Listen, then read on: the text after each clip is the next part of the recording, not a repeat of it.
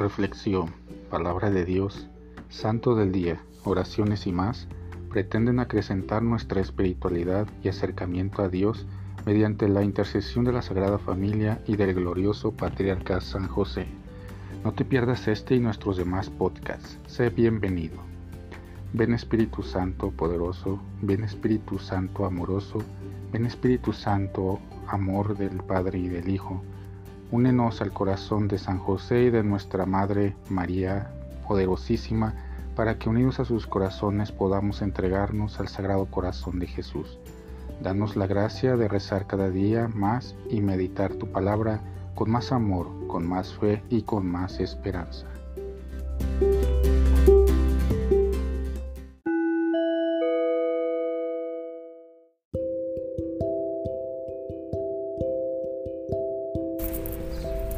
Del Santo Evangelio según San Mateo.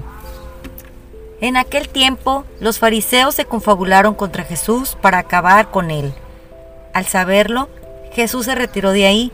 Muchos lo siguieron y él curó a todos los enfermos y les mandó enérgicamente que no lo publicaran, para que se cumplieran las palabras del profeta Isaías. Miren a mi siervo, a quien sostengo, a mi elegido, en quien tengo todas mis complacencias.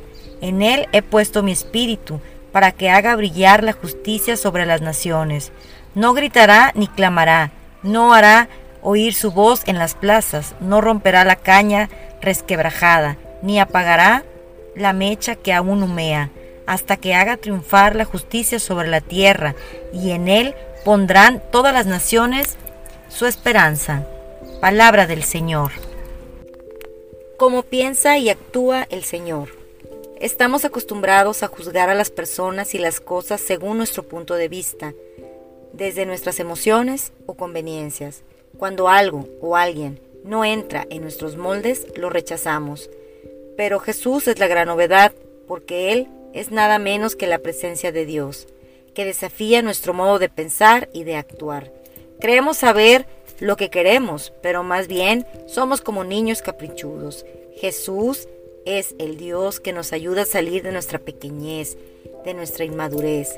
Los fariseos, personas egoístas que quieren manipular y hacer a un Dios a su medida, quieren eliminar a Jesús porque no se somete a su manera de ver las cosas. Por el contrario, Jesús se dedica a ser presente a Dios, curando a los enfermos, expulsando a los demonios, anunciando y haciendo presente el reino de Dios. Jesús podría haber sometido a todos con su pura voz, como cuando Dios hizo el mundo. Dios dijo, que haya luz, y hubo luz.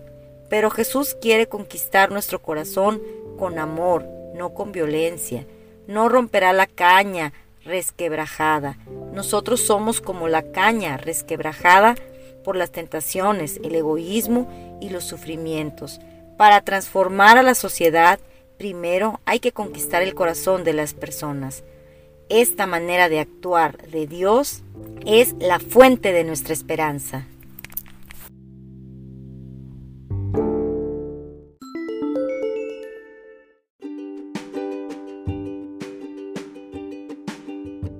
Boletín San José es un podcast diario.